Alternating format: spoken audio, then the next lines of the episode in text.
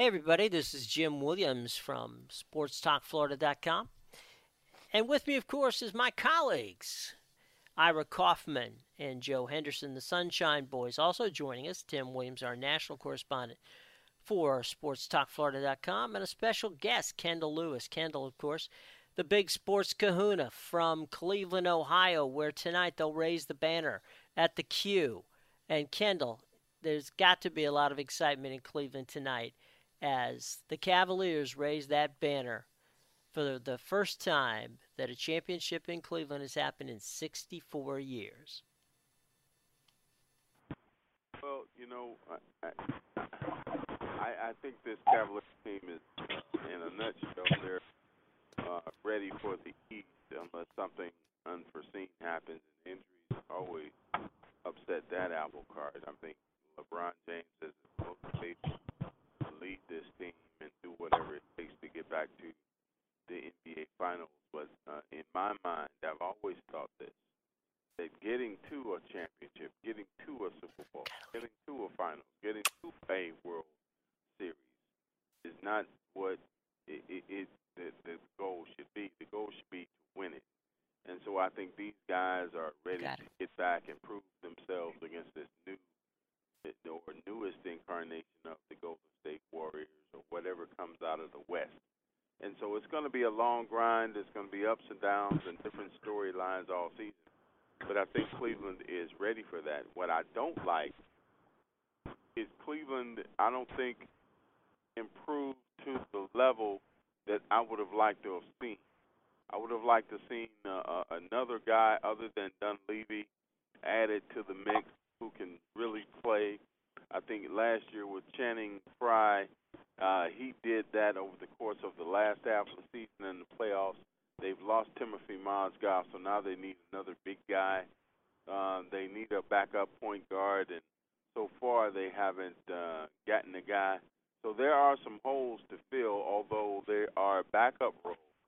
But as you know, uh, over a long season, you need everybody on your team to contribute and to be effective and effectual. So this Cavalier team is going to be very excellent. I would say that the first eight or nine players, but the back end of the rotation or the back end of the bench, I would say needs some buttressing if this team is going to the heights that they reached last year. And I think everybody is, uh, I think the fans uh, are still awash in, you know, they came back from 3 1 and won a championship, but it's not that easy. And that championship, as you gentlemen know, means nothing now. After tonight, that'll be the last time the the team itself celebrates uh, 15 16. It's on the 16 17. And I'm a little concerned that they don't have enough to overcome whatever's in the West.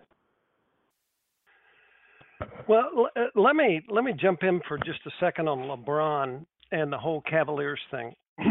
the I'm starting to wonder at what point um, LeBron begins to wear out because he has been um, what is it now six straight NBA finals.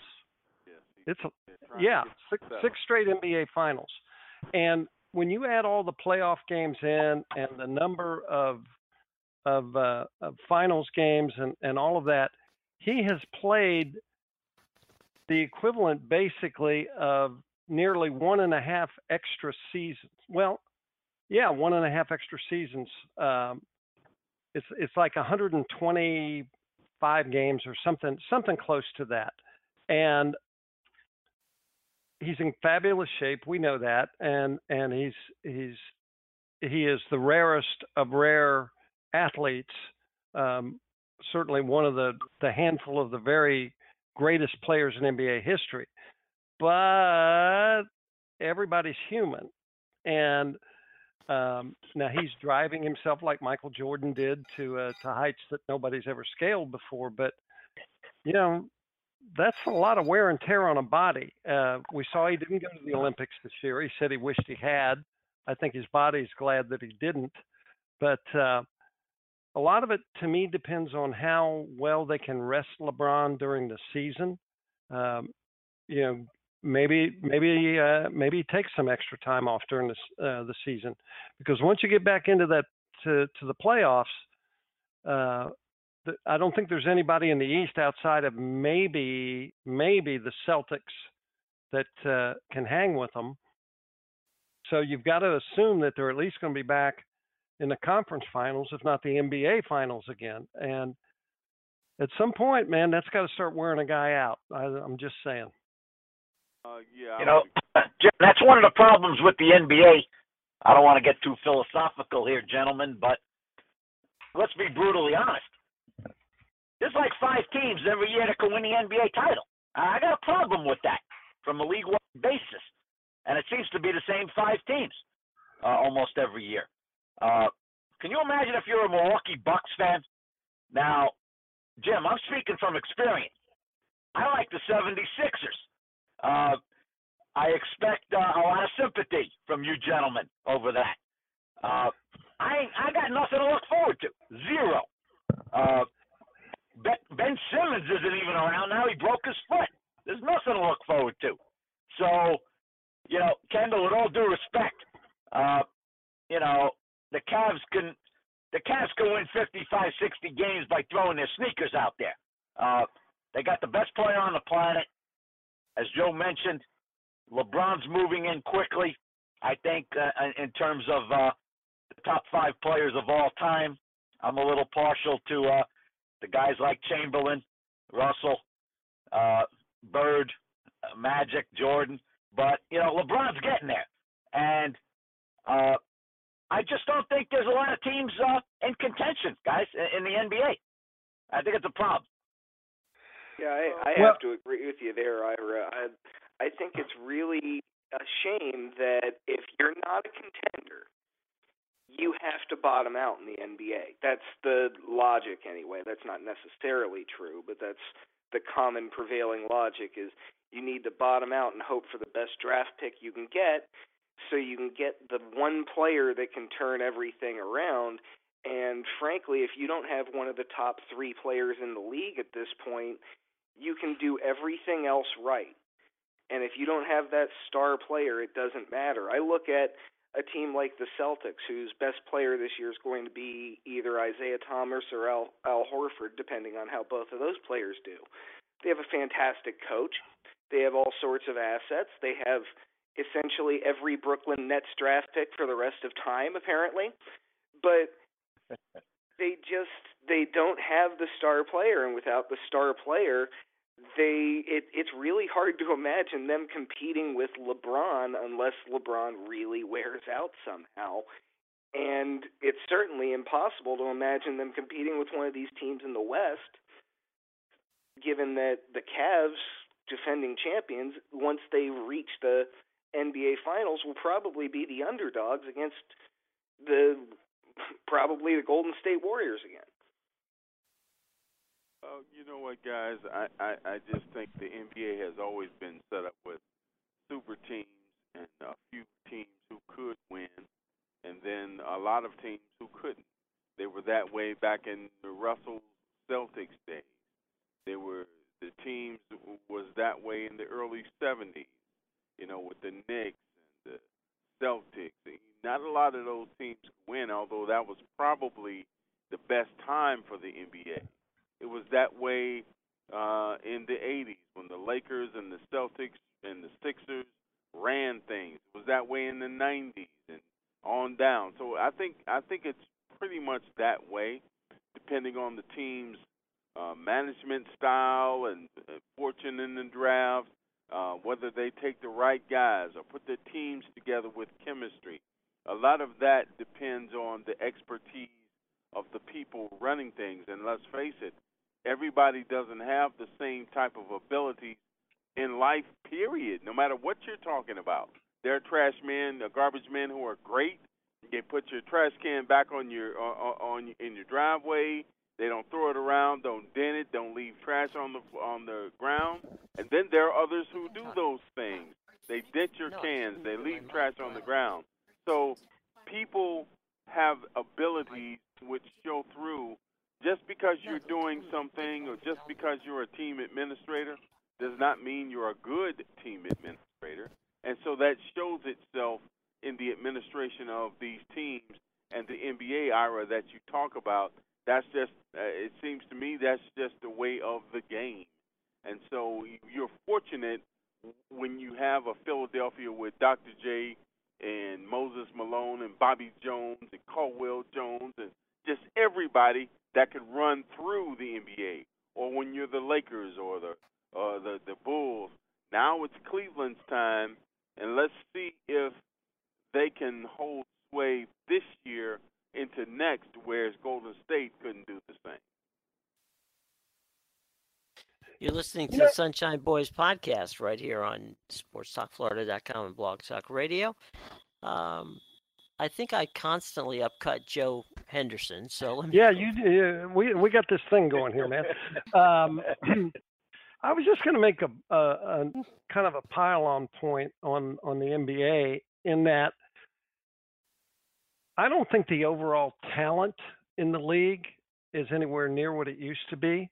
You got more teams, for one, and number two is you've got so many players, um, the one and dones coming out of college now, who are not ready to play professional basketball. They're just not.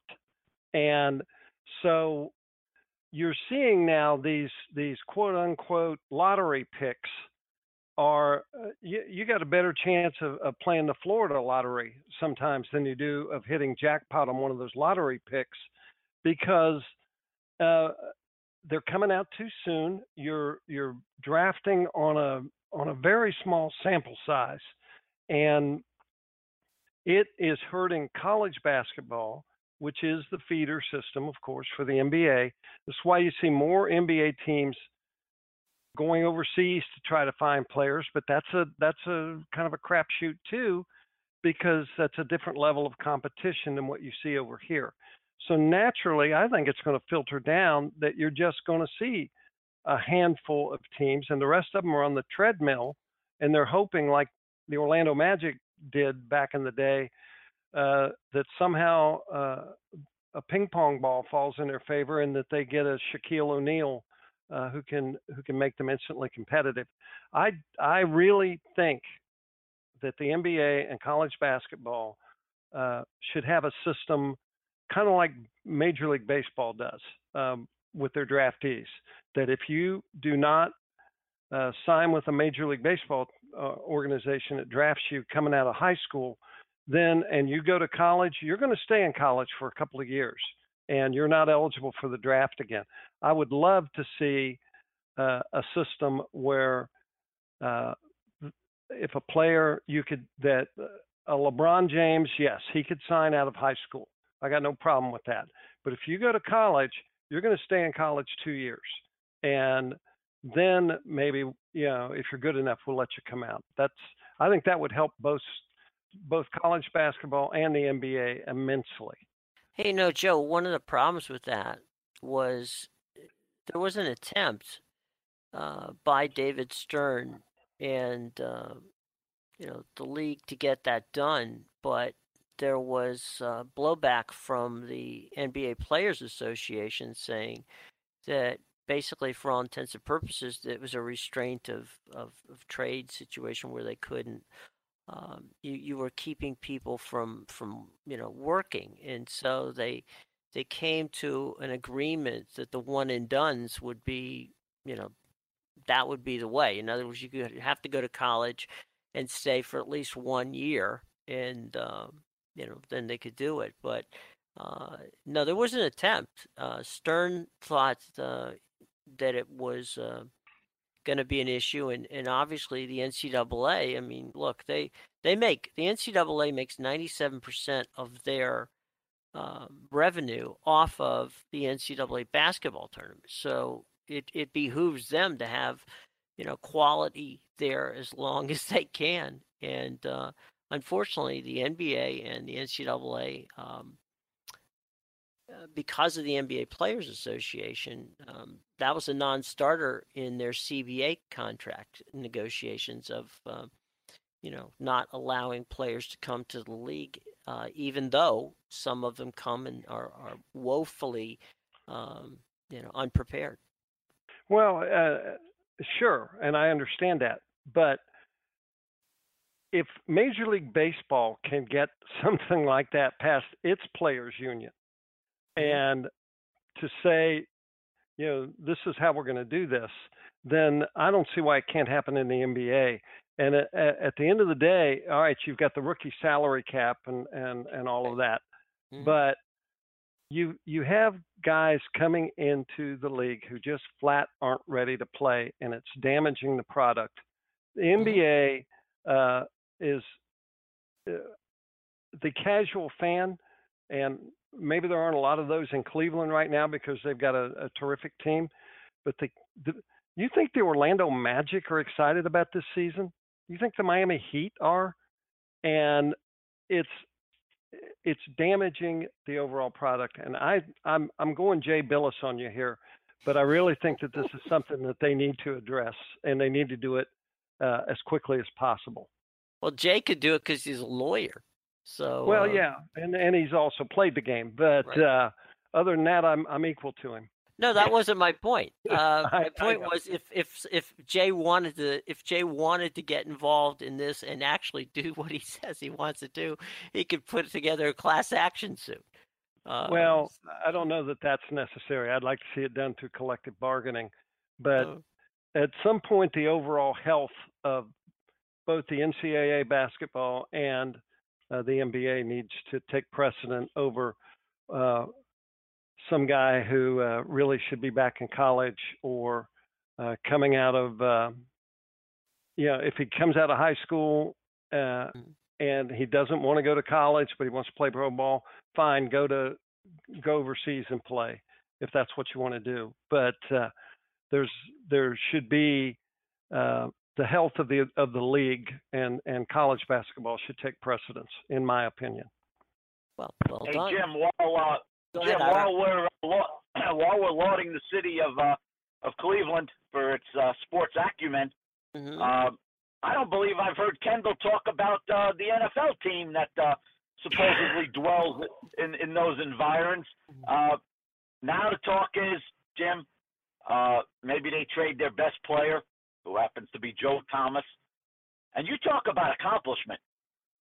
Imagine playing for the Browns over these years the dreadful Browns, never on national television, and you make the Pro Bowl year after year. You know how good you got to be to do that as an offensive lineman. So now there's a lot of chatter, Kendall, about Joe Joe Thomas, the great left tackle, probably going to end up in the Hall of Fame. Uh, we'll see what they can get for him. Uh, you know, I, I look at a team like the Vikings, guys. Uh, their quarterback just took a beating Sunday. Maybe they think uh, they're a serious playoff contender uh, if they go out and get the right piece and and and you know their left tackles out for the year. Um, I think that's a pretty good fit with Joe Thomas and, and the Vikings. Well, Kendall will have to answer that question because uh, he's the he's on the he's on the ground there in Cleveland. What's going on, Kendall? I would agree that uh, Joe Thomas would fit the bill there. Uh, however, uh, I talked to the coach in preseason and suggested publicly on my radio shows and podcasts that the Browns, uh, since they've engaged in this scorched earth policy of you know just breaking it down to the hubcaps, just getting rid of everybody, and Joe Thomas would fetch a mighty handsome price. Coach told me he had no interest. He told me this, his lips to my ears that he had no interest in trading Joe Thomas. And furthermore, Joe Thomas doesn't want to be traded. Joe Thomas, guys, is one of the most uh, loyal, uh, introspective, interesting people you'll ever meet in the the realm of sports. He wants to be here when it turns around. And I got to tell you, um, when I when I got the schedule, and I do this every year because I cover football like you know it, it, it was my passion, which it is.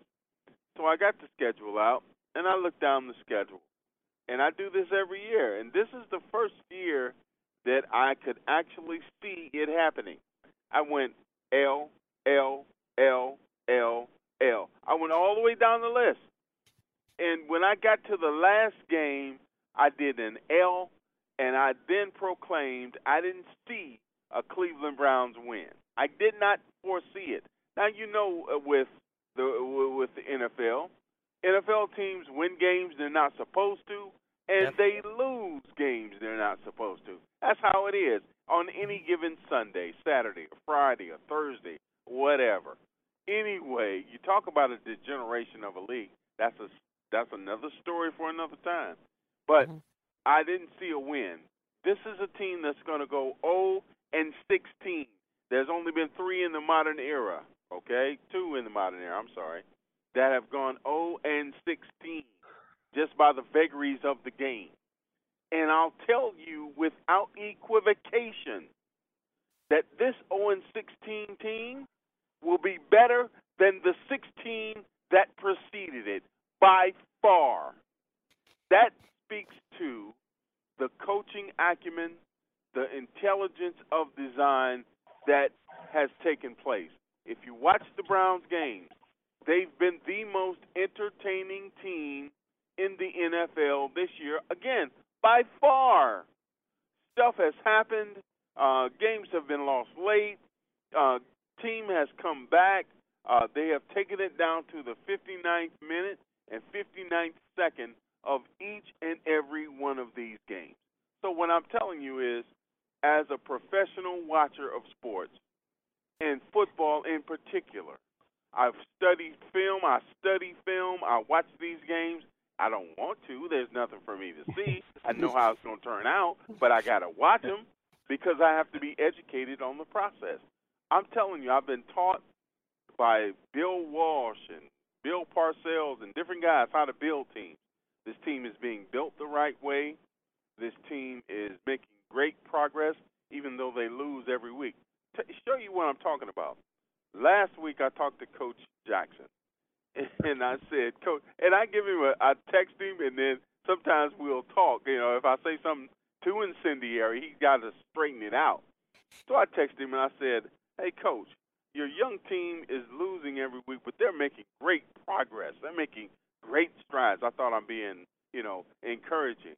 He gets on the phone and blasts me. We're not trying to make progress. We're not trying to compete. We're trying to win. That's what he's telling me, right? And, but and I hang up and I just laugh because I know he knows that I know that he knows they're not going to win any game. I, I know that, and so as I as I'm laughing, I'm going, but this team is getting better. But a lot of people can't see that, and so again, ignorance from the outside. You're not. Why would you watch a Cleveland Browns game if you live in San Diego or Florida or New York? Why? I, I don't want to watch them, and I'm here. But that, that's the fan in me. The the football uh, mind that's been trained by guys who pick teams, who who stock teams, who's coach teams, makes me want to watch them so I can know what the next big thing is. Uh, they've got a lot of good assets on this team, and it's not that this team doesn't have talent; it's that the talent is young and unproven. But they've got talent that flashes all of the time. And once they make the right adjustments, putting them in the right places, this is team has a chance to be a monster, especially with Hue Jackson as the coach. Not this year, of course, not next year, but toward the latter half of next year, this team will be a force to reckon with. And really, they could win some games now. They're one of the top rushing teams. All their quarterbacks have played well for the quarter they've been in. and so, and so, you know, this is a football team that I wouldn't sleep on right yet. Uh, they'll go 0 and 16, sure, but they, quick, they're not as bad as they look. Hey, Kendall, quick question. Uh, any truth to the rumor that you are going to be uh, starting Week 14 for the Browns at quarterback? I hope not. Hey, listen, I value my health. I hope not. Because I'm gonna tell you something, man. Every quarterback that plays for the Browns this year gets broken, and so I, I'm afraid for Kevin Hogan this week and the young kid. I don't even know his name. That the Redskins, that the uh, Packers cut. I, I know he's got to be shaking in his boots because Ke- Kevin Hogan's gonna get broken as well. And once he gets broken, he's gonna go into the fray. And I hope his insurance is paid up. That's only he better not lapse. That's all I can tell you. Well, and, and with that in mind, why would you trade your left tackle, your your soon-to-be Hall of Fame left tackle? Uh, you've already got every quarterback on the roster is like in a cast or something. So you know why would you do that? I, I don't think you get better, Ira, by by trading your best player. I just don't. I think you build around your best player, and uh, you know I I pay a, maybe some extra attention to uh, that particular division because uh, the Bengals are in it. Yes, I'm a Beng- Bengal guy, and uh, and last Sunday, uh, with with the Bengals wound up beating the Browns. Uh, the final score looked uh, looked pretty decisive. But Kendall's right. The the Browns are feisty. They they do not. I've I've seen 0 and 16 teams or or Ira. We remember what those uh, Buccaneers were like in those early years, and don't don't sleep on the Browns. I mean, Hue Jackson's a terrific coach. They've got a they've got a lot of stuff they got to fix there, and it it's it's not going to be a short term deal. But I I think they're one of those teams that a couple of years from now you're going to look at them and go, wow, they're they're doing it right. They're headed in the right direction. Guys, we have. Um, I want to say one thing real. Go quick. ahead, Kendall. Uh, go ahead. Joe Thomas. Joe Thomas uh, I know uh, a lot of people think he's the best player on the team. The best player on the team is Terrelle Pryor. Write it down in ink. He's the best player right now on this football team. I said that the other week, and my media brethren here were like, "Oh man, you're crazy." Last week, they came back and said, "Yeah, I think you're right." Of course, I'm right. He's the best. Your eyes can tell you. Okay. Well, look, I'm not going to argue with you, Kendall. You you know the team better than than I do by leaps and bounds. Well, look, folks, it has been a lot of fun doing this edition of the Sunshine Network. Sunshine Network here, yeah, going back again, going to uh, the Sunshine Boys podcast with our guests. You know, Kendall Lewis from Cleveland, uh, Tim Williams up in Boston, and the and the boys themselves. Joe Henderson, and, and of course, Ira Kaufman. It's time, guys, for final takes and your social media. Uh, we'll go. Let's go with the guests first. Uh, Kendall, how can we uh, how can we uh, give us your final take this week on on the World Series, whatever you want to talk about, and um, give us your social media, how we can follow you. Well, you can follow me at uh, the BSK says at the BSK says on Twitter and uh, the BSK on Facebook, uh, and I will respond to you and get back with you. I, I'm, I used to want to be a lawyer in my youth, so I'm very adept at the uh, argument which doesn't turn ugly. We can disagree without being disagreeable, so that's how you can get in touch with me. The, the one thing I want to tell you is that with this World Series, it's going to be an exciting, close World Series and I would say don't sleep on the tribe because they could very well win this one quickly, more so than a lot of people think. Okay, Tim, you're up next. Okay, I going back to the World Series, you know, a bunch of people have talked about pressure in this World Series and who's going to be feeling more of it. The answer to me is whoever's at home at the time because the players don't necessarily feel all this pressure. These guys aren't from the towns they play in for the most part. So they don't have they're not fans of these teams or they might be now but they weren't growing up. So they don't have all that emotional baggage that the fans do. But when they're at home, if the Cubs come down and they're 2 nothing back at, or they're down 2 nothing at Wrigley and they start losing game 3 you will see the crowd start to feel the weight of every Cubs loss that they can remember. Likewise, if the Cubs take a decisive lead in game one and then they get out to another one in game two, you'll see on every shot of the crowd, you'll see fans with that here we go again face. And that is becomes a palpable atmosphere, and that becomes where your pressure comes from. So whoever's the home team at the given moment will be the team that has the more pressure and the team that really feels the weight of everything because that's where where it all is going to come back to them.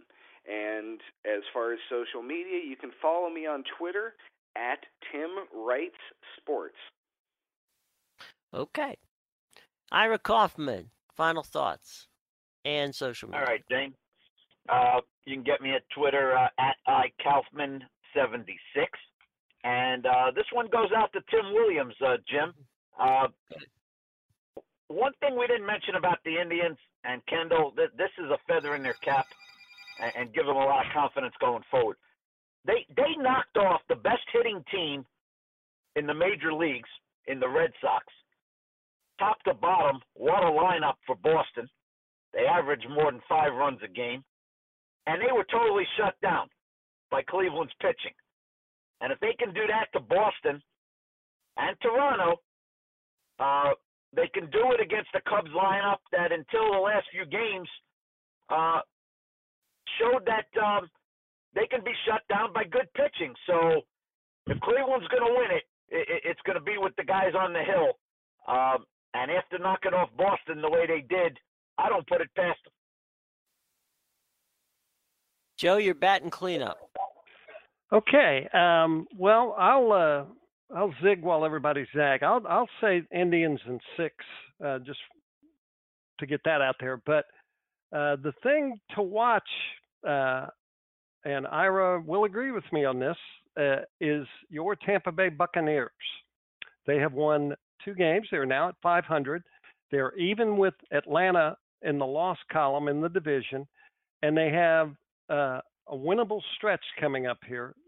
They play Oakland Sunday, followed by Atlanta, and followed by the after uh, uh, they they've got Atlanta on a Thursday night game, and then uh, the Chicago Bears. We are almost to November, and your Tampa Bay Buccaneers um, are in the playoff race now. Can they sustain that? As long as Jacquizz uh, Rodgers keeps running for over 100 yards a game, why not? So uh, it's kind of fun to uh, to watch uh, the Bucs right now. They're uh, you can see them headed in the right direction.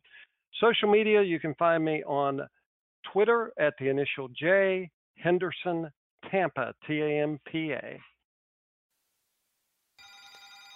Well, I'll tell you what. You know, Kendall, you're talking about zero and sixteen.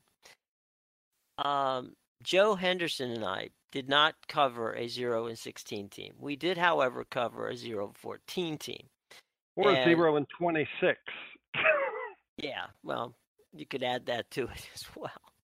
but but uh, it's not fun, and I can guarantee you.